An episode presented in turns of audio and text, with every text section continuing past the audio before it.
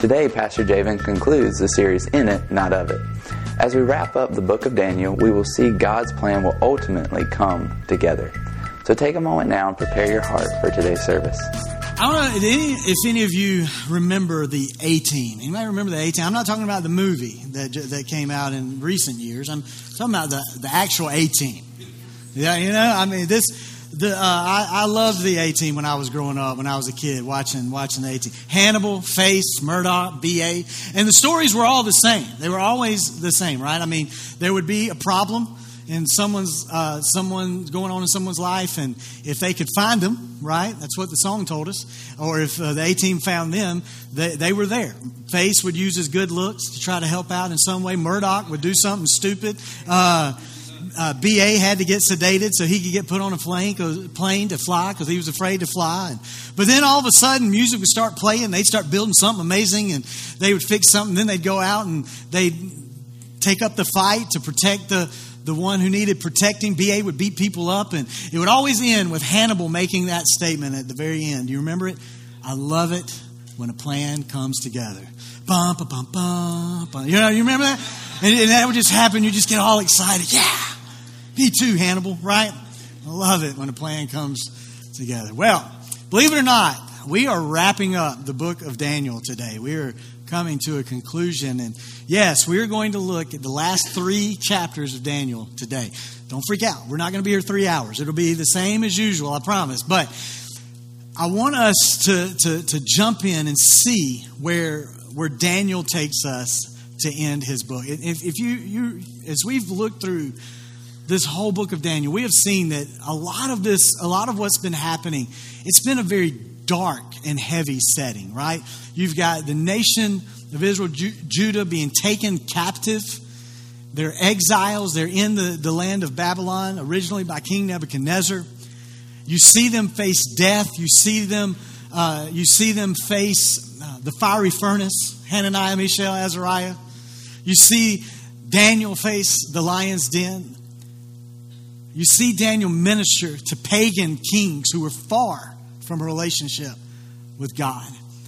All of that in the first half of the book of Daniel. Then you see the second half of the book of Daniel, and, and, and we've been seeing this, these very heavy visions and dreams that Daniel has been receiving. Where in the first half of the book, Daniel was the one interpreting, or interpreting the, the I don't know what that word is, but interpreting the, uh, the, the dreams and the visions of the pagan kings. But now, he's the one receiving the dreams and the visions. And and it's very heavy.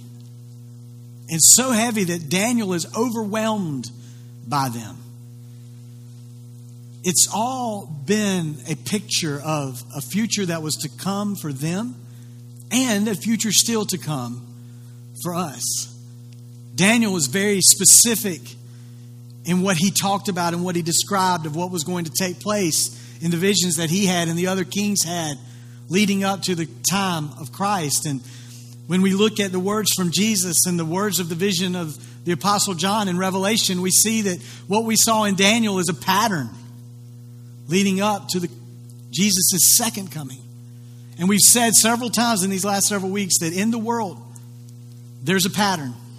But in God, there's a what? There's a promise. And here's what we need to know even though everything around us might be dark, and it might be hard, and it might be difficult, God's plan will always come together. The enemy, as hard as he wants to try, he cannot stop it, he cannot redirect it, he can't change it in the least.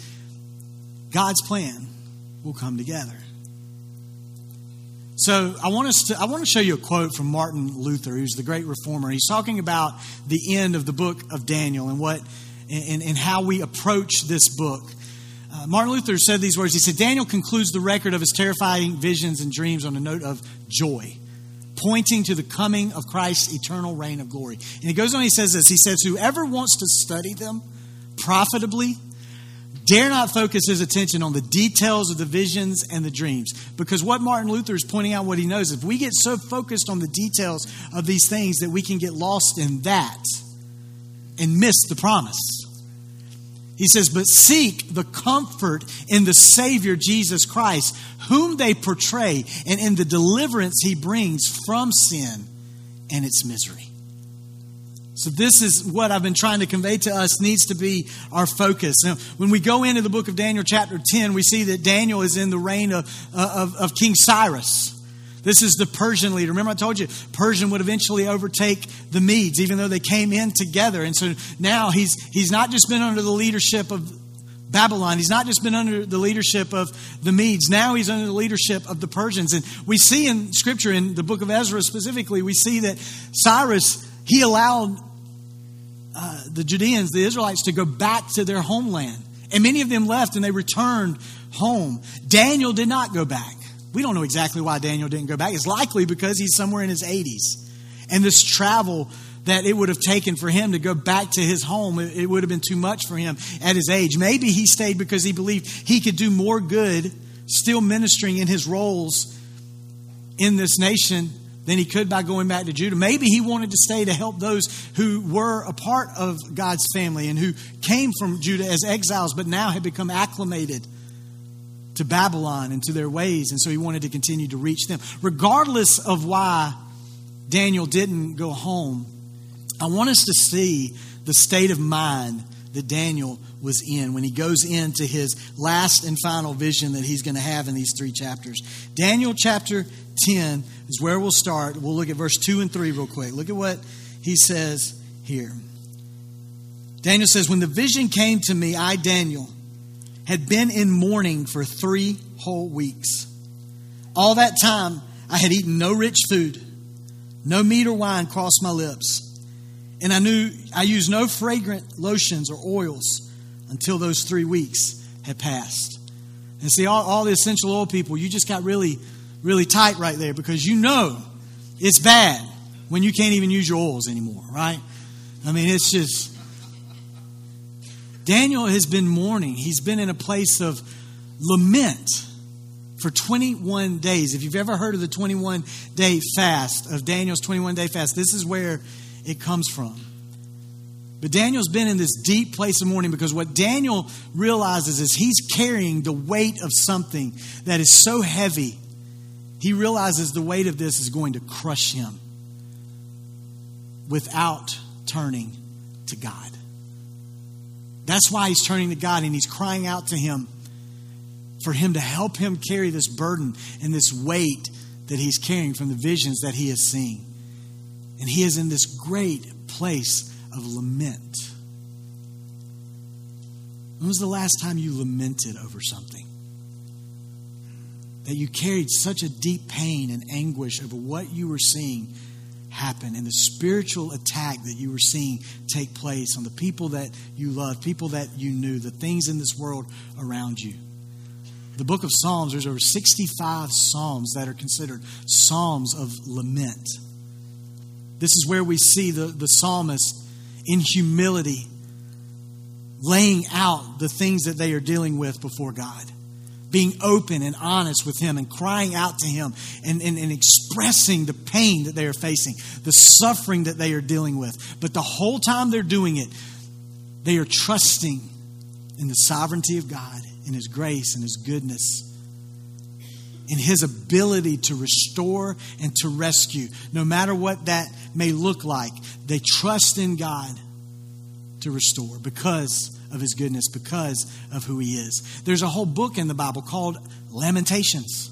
It is a book of the prophet Jeremiah, who's called the weeping prophet. And he's lamenting in this book over the nation of Judah who had been taken into exile into Babylon.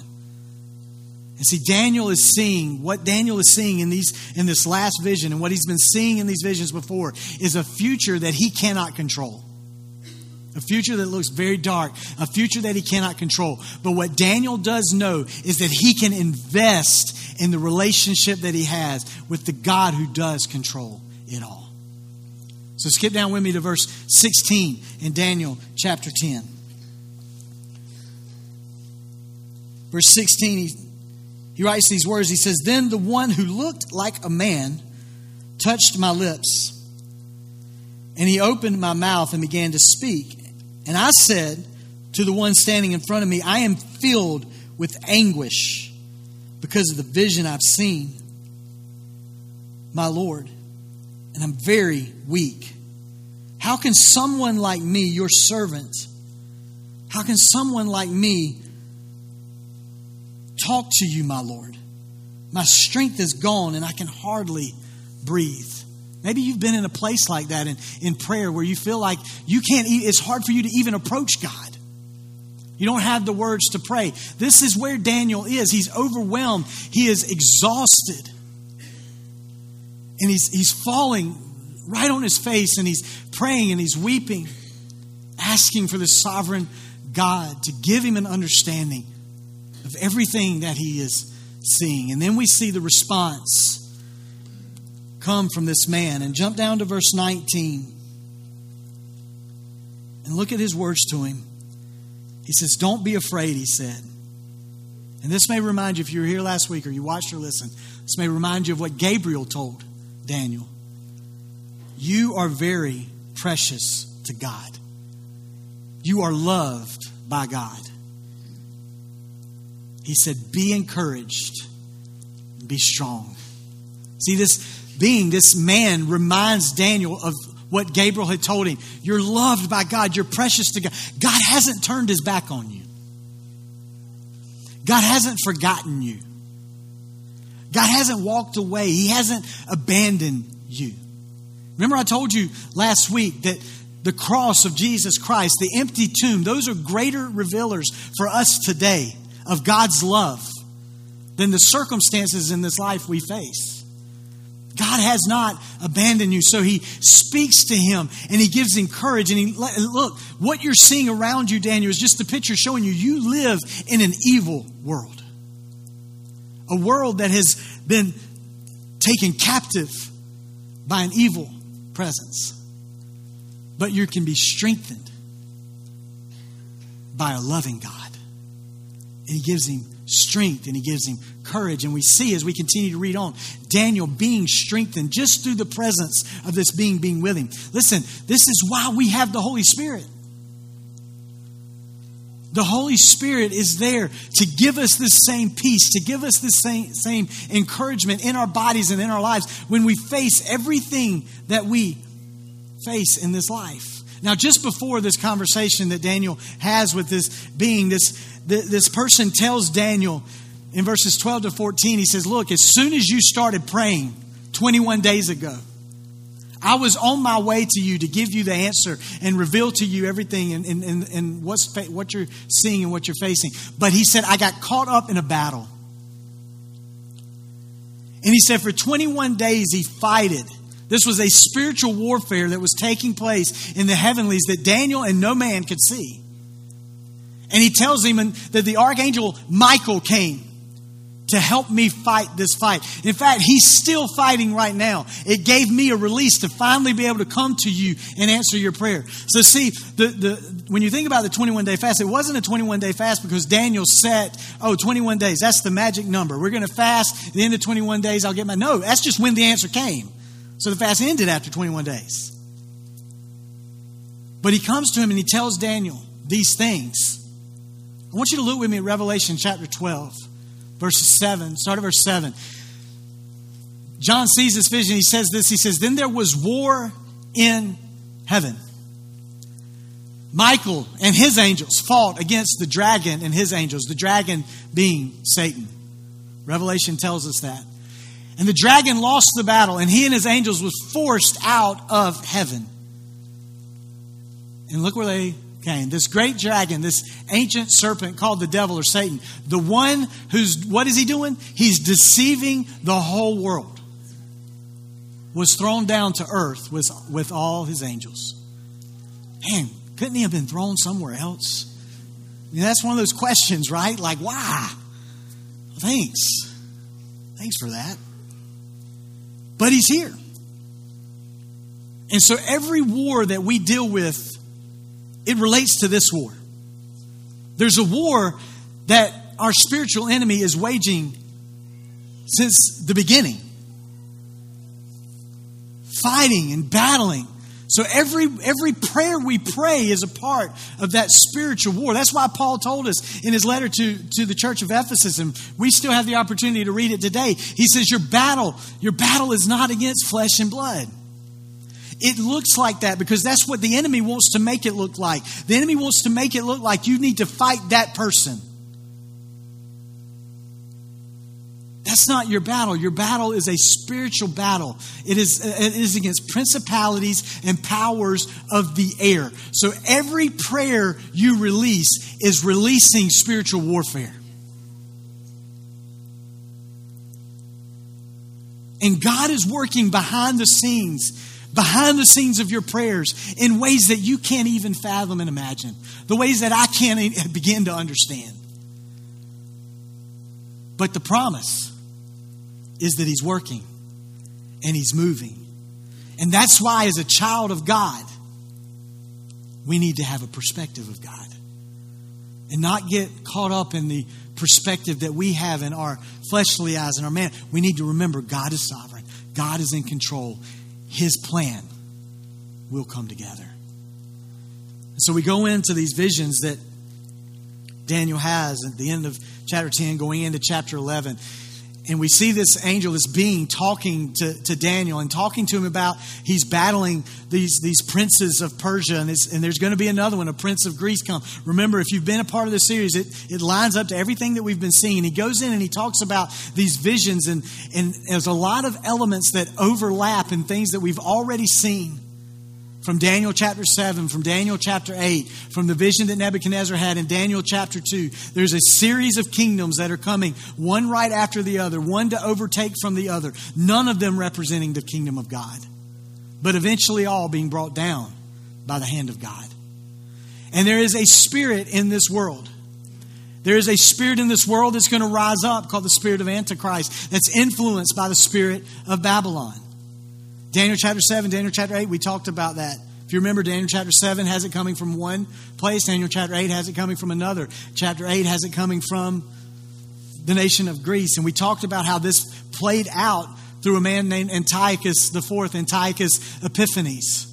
But it all played out. When you look through Daniel chapter 11, it talks about these kingdoms of the north and kingdoms of the south and kingdoms of the east. Remember, uh, Alexander the Great's kingdom was divided up into four kingdoms, and you had all these different places, and you had Ptolemy, and you had Seleucids, however he said his name, and you had then all these other Antiochus rise up. We see through history the, the playing out of them trying to trade daughters to bring peace in the nations. None of that playing out, and Daniel is describing that in Daniel chapter 11. But he also describes this Antichrist spirit. And we talked about how Antiochus Epiphanes played that out through one of his journeys to the south to overtake, he had to retreat and he went back to the east. And in his frustration, he traveled through the Holy Land. And that is when he took upon himself to, des- to destroy the lives of so many Jewish believers. And he put up the, the desecration of abomination and threw the sacrifice of pig flesh and of swine on the altar in the Holy of Holies and set up a false God in the temple of God. All of this was before Jesus Christ's first coming. But Daniel saw it with such specificity and such detail, describing it. But we also saw in Daniel chapter 7 that there's a different kingdom that this comes from. It's this beast, this undescribable beast, where, yes, it described Rome and it described what they did, but it was also a prototype of the beast that would come, a beast that we see talked about in Revelation chapter 17 of the ultimate end of time. And from that, there would be one Antichrist. But we saw through the Apostle John in his letter that he wrote, not the Gospel of John, but one of his letters. We saw from the Apostle Paul in his letter that he wrote to the church of Thessalonica and Thessalonians. He told, uh, John said there's a spirit of Antichrist that is still uh, that, that is already present in our world today. Paul said that there's, he calls it the man of lawlessness. It is present in our world even today. And we've said this several times in the last few weeks that, that, that what this spirit desires to do is it desires to devour flesh. And all of this has been going on ever since the very beginning. When this ancient serpent, this dragon, this devil, when he first approached Eve in the garden and caused the whole fall of man. It's been present ever since then. The whole reason, his whole purpose was to approach Eve and get her and Adam to fall into temptation was so that he could devour mankind. That was his purpose, that was his goal. And that's what the Spirit of Christ, influenced by the Spirit of Babylon, that's what it does. It seeks to devour flesh. We see it all throughout our world today. In hatred, in racism, in prejudice, and slavery, and, sex, in, in, in, uh, in, in selfish acts of abortion. We see it all over, seeking to devour. It's the whole purpose, the whole goal. The other thing is it wants to deceive. It wants to deceive us. This is what the, this was his tactic to Eve. Did God really say that? Since the very beginning, that's been his goal to cause you to question God's word. The enemy has no shame. He even used this tactic on Jesus. He tried to misquote the word of God to Jesus. The very word himself. Do you not think if he's going to try to play Jesus, that he ain't going to play you? This is his goal. This is what he's trying to do. He's trying to deceive mankind. He's trying to twist the word of God and cause us to think, did God really say that? And we see it all throughout our world today, specifically in regards to salvation. Is Jesus really the only way to salvation? Surely a loving God isn't going to send people to hell. Is Jesus truly the only way? We see it all throughout our world in regards to sexuality. He's, he's twisting the words of God.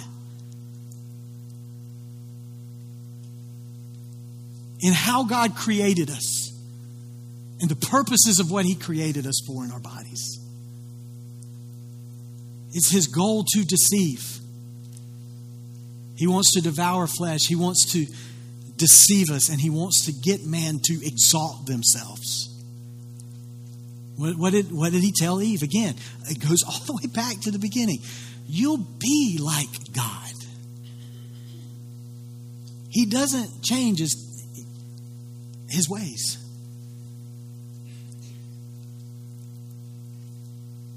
And we see pride and selfishness all around us in our world. And we have to be careful not to pray, fall prey to these things. It's so easy for us to fall prey to these things, to allow ourselves to be deceived, to question God's word, to allow ourselves to exalt our own flesh and look at ourselves as better than others. And all while allowing this to happen, the enemy is just slowly destroying our life. And that's why Jesus said, Look, the enemy comes to steal, kill, and destroy. But he's told them, He said, I've come to give you life and to give you life more abundantly. So we have to trust in Him so I think it's important that we see the words of this person, this being to Daniel, because it's so easy for us to fall prey to this. Look at what this being tells Daniel in Daniel chapter 11, verse 31. He's talking about this person influenced by the spirit of Antichrist. He says, His army will overtake the temple fortress, pollute the sanctuary, put a stop to the daily sacrifices, set up the sacrilegious object that causes de- desecration. Again, this is leading up, this is talking about the first coming. We see it happen in Antiochus, but remember the words of Jesus that I showed you last week. Matthew chapter 24, verse 15. Jesus quoted Daniel chapter 9. It's a reference to this as well. And he told them when he's talking about the end of times, which Jesus would have been after Antiochus Epiphanes, he told him when the desecration of abomination comes into the temple, flee Judea. So it's a pattern. In the world, there's a pattern, but in God, there's a promise. Go to verse 32. Look at what he says. Some of the wise will fall victim to persecution. In this way, they will be refined. Wait, I jumped up. I'm sorry. My, okay. He will flatter. This, yeah, this is it. He will flatter and win over those who have violated the covenant. Deceive, deception. And he's good, he's manipulative. But watch this. But the people who know their God will be strong and will resist him. Again, this being is showing us how important it is to us to know God, to know the Word of God, to be in relationship with God. What did we talk about last week? What, what allowed Daniel to stay strong in his faith the whole time he was exiled in, Judah, in, in, in Babylon? What allowed him to stay strong? It was his knowledge of the Word of God that he had up until that point, and it was his life of prayer. This is why we have to know God because it allows us to stay strong in Him. And we read this and we say, well, how is the enemy going to stop the daily sacrifices if there's a pattern? Remember, you, you, in, in this time, today, we don't do animal sacrifices like they did in Daniel's time to cover the sin of others. But Paul, in his letter to the church of Rome, in Romans chapter 12, verse 1, he told them, he says, You are to be living sacrifices, to set yourself up as holy and pleasing to God. This is the true act of worship, Paul says. So, see, where we don't do everyday sacrifices or every year sacrifices like they did in the Old Covenant and under the Old Testament, we, we are living sacrifices. And the sacrifices we make every day reflect the sacrifices that they made. We make sacrifices every day to try to live in peace and harmony with those in our community. That lines up with sacrifices that, that they did in the Old Testament. We live, to, we, we try to bring praise and worship to God in order to keep ourselves from wanting to receive praise that comes to ourselves. It lines up with uh, sacrifices of thanksgiving that they did in the Old Testament. We sacrifice daily our will and our desires to give our life to God in the same way that Jesus gave his life for us, and in the same way that those sacrifices of atonement for our sins were to reflect the forgiveness of sin in our life. We sacrifice and receive God's love and God's grace every day of our life to live in Him. So, where, where we may not be stopped from sacrifices inside a temple, the enemy changes his tactics and he gets us to try to stop living sacrificially. Don't let yourself be deceived by the enemy. So, Daniel, he's seeing this, and this person describing everything. He goes into chapter 12 and he begins to describe how what they see take place up to the first coming of Jesus is a pattern of what's going to come to the second coming of Jesus. And he tells him these words. He says, It's going to be a time of distress that has never happened since the beginning of creation. That's awesome, right?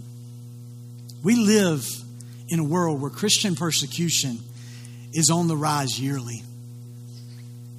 There's a ministry called Open Doors Ministry. You can see, you, you, can. They have an app. You can follow things from them. They have a website. You can follow things from them. They have this thing called the World Watch List, where it, well, for them they put the top 50 most persecuted nations on this list, and no, America is not in that list but they talk about the persecution. Just over the last year, these are the numbers that they show us of what has taken place in persecution in these nations. Over 360 million Christians are living in these places where they experience high levels of persecution and discrimination. It tells us that 5,898 Christians were killed for their faith just in these 50 nations in the last year. 5,110 churches and other Christian buildings were attacked. 4,765 believers have been detained without trial, arrested, imprisoned, sentenced, all for their faith. There's persecution taking place all over this world, and it is all on the rise. Now, just because America is not in that top 50 list, it doesn't mean that we as America doesn't don't face persecution for our faith. There's a professor by the name of George Yancey at Baylor who studies and researches how believers are affected in our world. And through studies and research that he's done, he determined that 32% of America dislikes Christians more than they dislike any other social group. That means a third of this nation dislikes Christians, specifically conservative Christians. But he goes on and he, he says, and he says, through his research and through his studies, it doesn't matter if you are a profess, professing believer of Christ, it can hurt you significantly in the academic world, in the journalistic world, in the political world, in the medical world, in the business world. It doesn't matter what area you do life, it can affect you. And we see it more and more every day. The world we live in is dark, it is influenced by an evil spirit. And it's probably just going to get worse. Don't you feel encouraged? But look at the words of Jesus when he's talking to his disciples and he's spending time with them before he goes into the garden to pray. John chapter 15, verses 18 and 19. If the world hates you, remember it hated me first. The world would love you as, it's, as one of its own if you belong to it. But you're no longer part of the world. What he's saying is you're not influenced by the spirit of Antichrist, which is influenced by the spirit of Babylon. You have a spirit in you that's greater than the spirit in this world. But if you had the spirit of the world, they'd love you. He said, I chose to come out of the world, so it hates you. And then a little bit later in that conversation, in verse 26, he says, But I will send you the advocate, the counselor, the spirit of truth, the Holy Spirit is who he's talking about. He'll come to you from the Father. He'll testify about me. He's the one that's going to strengthen and encourage you the same way that's being strengthened and encouraged Daniel. He's the one that's going to strengthen and encourage you. And then as this conversation goes, we see it in chapter 16, verse 33. Look at what he says here. He says, I've told you all this so that you may have peace in me. He says, Here on this earth, you're going to have many trials and sorrows. Again, Jesus never promised an easy life. We, we, we get mistaken there sometimes. He never promised it to be easy. In this world, you're going to have trials and you're going to have sorrows, but He did make this promise. But take heart, because I have overcome the world. And notice it doesn't say, take heart because I'm going to overcome the world. He's already done it everything that's playing out, even in his first coming, has already been taken care of. He said this before he goes to the cross, and he's making the proclamation I've already overcome. Everything you're going to see play out, it's just God's plan coming together. This is the world we live in, but this is the promise we have from God. And just after this conversation, he's arrested. He gets taken to a cross. He dies on a cross. And some of the last words of Jesus on that cross are three famous words It is finished. What's finished? The final sacrifice was made. The punishment for sin taken care of. Jesus took care of it. And the whole purpose of his first coming was done was over. He had taken care of why he came to that earth, to this earth for the first time. So look, look with me what the author of Hebrews says. Hebrews chapter 9, verse 27 and 28. And just as each person is destined to die once, and after that comes judgment, so also Christ was offered once for all time as a sacrifice to take away the sins of many people.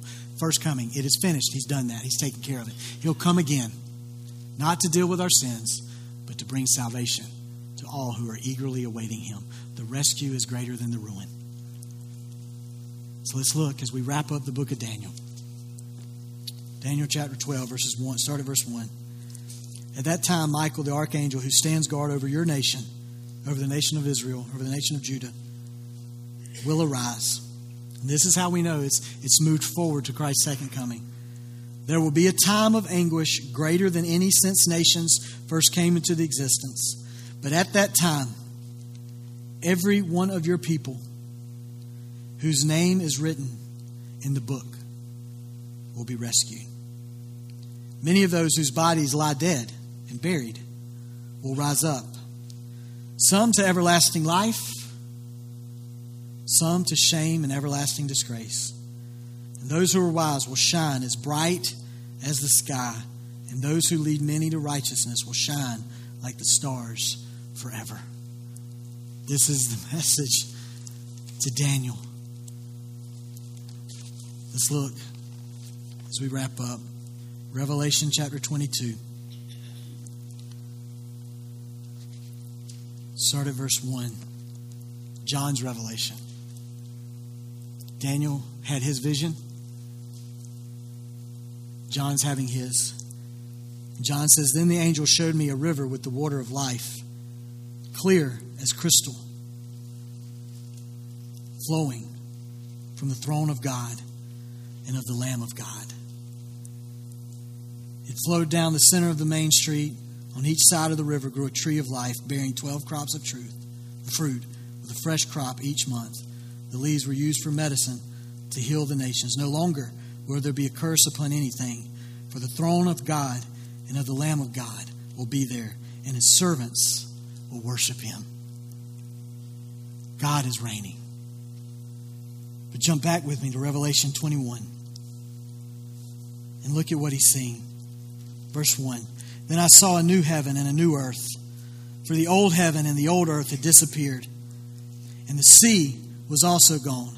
And I saw the holy city, the new Jerusalem coming down from God out of heaven like a bride beautifully dressed for her husband. I heard a loud shout from the throne saying, Look, God's home is now among his people. He will live with them, and they will be his people. God himself will be with them. He will wipe every tear from their eyes, and there will be no more de- death or sorrow or crying or pain. All these things are gone forever. And the one sitting on the throne said, Look, I am making everything new. And then he said to me, Write this down for what I tell you is trustworthy and true. And he also said, It is finished. What's finished? The reign of evil, the tyranny of this serpent, this dragon, the devil. It's finished. It's over. It's done. And now the purpose of my second coming, Jesus said, it is fulfilled. I have come to rescue and redeem the faithful. He says, I'm the Alpha and the Omega, the beginning and the end. To all who are thirsty, I'll give freely from the springs of the water of life. Those springs that we just read from Revelation 22, flowing from the throne of God. Then jump down to verse 22. He said, I saw no temple in the city, for the Lord God Almighty and the Lamb are its temple. And the city has no need of sun or moon, for the glory of God illuminates the city, and the Lamb is its light. The nations will walk in its light, and the kings of this world will enter the city in all their glory. Its gates will never be closed at the end of the day, because there's no night there. And all the nations will bring their glory and honor into the city. Nothing evil because it's finished. Nothing evil will be allowed to enter, nor anyone who practices shameful idolatry and dishonesty, dishonesty, but only those whose names are written in the Lamb's book of life. How do I get my name on this guest list? That Daniel was talking about in his vision that he, or that this being was talking about to Daniel in Daniel chapter 12, that John is seeing in John in his vision of Revelation in Revelation 21. How do I get my, I want my name on that list?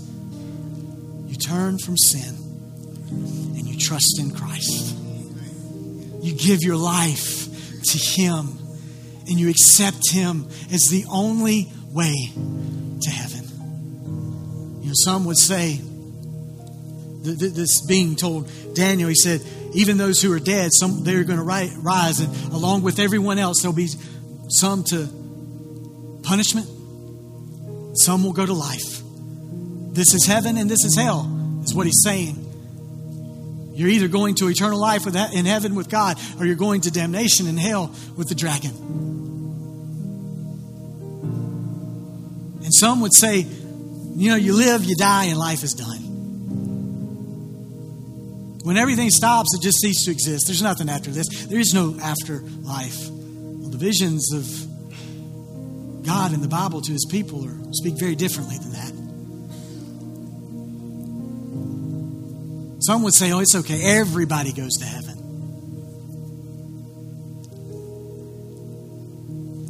A loving God provided a way out of hell. He doesn't send people to hell. He provided a way out. But we have a choice.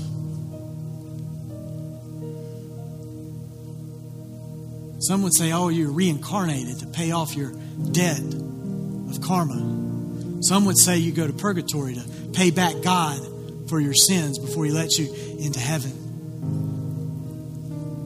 Jesus told Nicodemus, He said, God so loved the world that He gave His only Son, me, so that you would not be condemned, but that you would have everlasting life. So, if you don't accept the everlasting life, then there's only one other option. But he says, You've got me in front of you. Accept me. And then later he would say to those listening, say, I am the way, the truth, and the life. No one comes to the Father except through me, Jesus would say. Paul would tell us we've all fallen short through sin. We've all sinned. But Jesus Christ gave his life and took our place in the place of the penalty of sin, and he took it on himself so that we wouldn't have to face that. And now God doesn't see our sin, He can see the righteousness of Jesus Christ. If we just do what Paul says, if we confess with our mouth that Jesus Christ is Lord and believe in our heart that He did this for us. But we've got to confess Him as Lord. We've got to die to our will. We've got to accept His will for our life. Paul would say, or the author of Hebrews would say, it's appointed unto man how many times to die? Once. Jesus looked at the thief on the cross beside him and said, When? Today, you'll live, you'll be with me in paradise. The Apostle Paul wrote, To be absent from the body is to be present, not in purgatory, to be present with Christ. The writers of the New Testament, these people who lived their life witnessing the death and the resurrection of Jesus Christ wrote over and over about the power of what he did. And throughout their writings, we see that God's ultimate win was his defeat of death. And in that first coming, he defeated the death that, that sin brings. And in his second coming, he will defeat death completely. But even until then, and when that day comes, the words of Paul will come true for all of us at some point, where we will be able to say, Death, where is your sting? Where is your victory? You don't have it because I am in Christ. After looking at the book of Daniel and seeing with such detail what played out and what Daniel saw, and seeing that this is a pattern for what's to come, it should give you hope that God's got this all in His hands and He's in control that his plan will come together. The enemy cannot stop it. And our hope is not found anywhere in this world. It is not found in our own achievements. It's not found in any leader in this world. Our only hope is found in Jesus Christ and Christ alone and God our Father. And our call is to reflect that hope to the hopeless world around us. And that's why this being told Daniel, those who call others to this righteousness will shine like stars in the heavens wrap up with the very last words of the book of Daniel, verse 13. We saw them last week. As, you, as for you, just go your way until the end. You'll rest, and in the end of the days, you'll rise again to receive the inheritance set aside for you. Just go your way. Live your life until the end has come. And one day you'll rest. But even now, until that day comes where we rest eternally, Jesus said, All who are weary, come to me, and I will give you what? Rest. We can rest in Him, and we go our way trusting and believing that God will reward. Stand with me this morning. See, the world around us may be dark, but our hope is everlasting. And this hope for a future strengthens us to live with hope in the present. So as we close today, I want you to sing these words out with such belief.